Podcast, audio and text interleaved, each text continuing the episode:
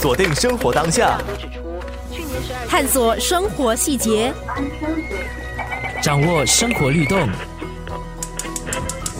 生活加热点。啊，我姓吴，名叫西伟。哦，那时候是很很巧了，那时候是在二零一九年，这个 Stanford Arts 的这个中心，他们有一个一个 Open House，这边的啊传统艺术中心呢，他们就也是啊有一个几个节目给小孩子啦。我的两个孩子就在那边啊呃上上了他们的节目，然后啊就跟他们一起做一些一些东西。当初上上上完那个课哦。那个碧霞老师他就呃来找来找我说，哎啊，你的女儿她有这方面的潜能，然后就邀请我们。他说，哎呀，我们啊周末会有啊开开课给小孩子，啊就请你们啊来参与了。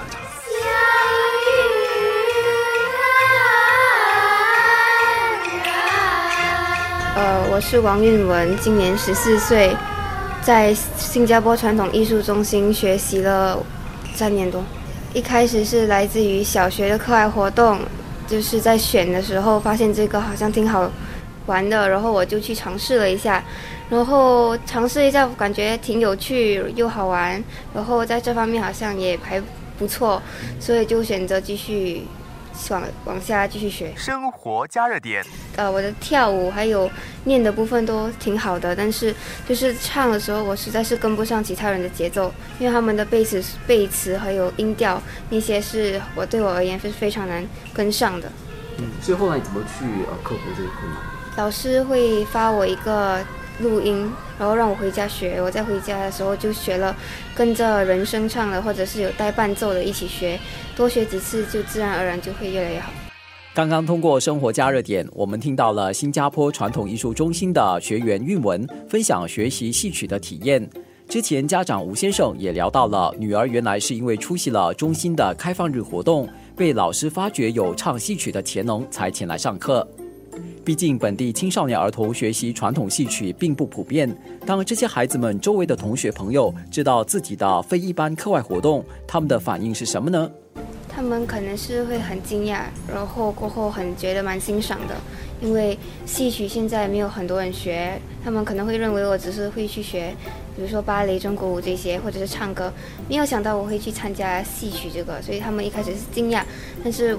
他们了解到了就是一些背景或者是一些上课的东西的时候，他们就觉得好像挺好、挺有趣的。嗯，你周围这些呃朋友们会不会觉得说啊，戏曲就好像是很很 old、很老的一个东西？他会有这样的感觉吗？嗯，肯定会有的，多多少少都会有，因为每个人都有不同的见解嘛。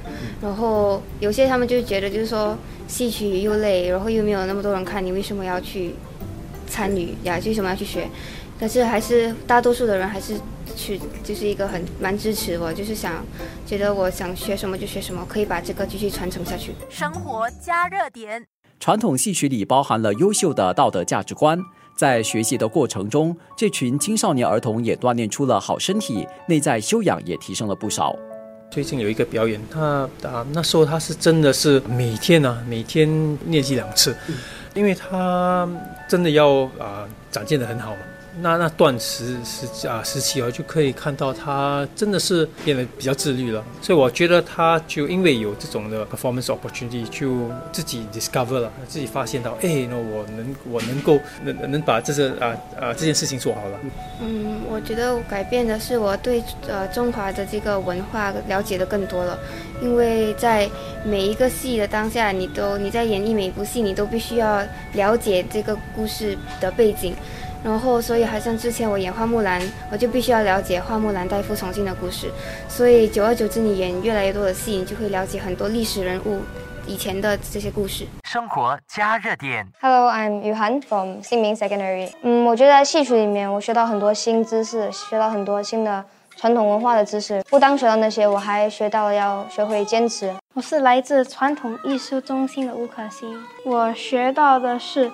需要有耐心。我很喜欢传传统艺术，而且我想要把传统艺术传下去。我是陈修琪，我来自潮剧联谊社，就是学到了许多，就是我们这个中国文化的一些啊历史的一些人物。如果有就是对戏曲呃有感兴趣的，就是年轻朋友们，我也就是鼓励大家可以学一学，不管是以兴趣还是呃就是要想要往这方面发展，就是都非常的去鼓励大家可以尝试一下，就是这种传统艺术，它真的比我们想象的美。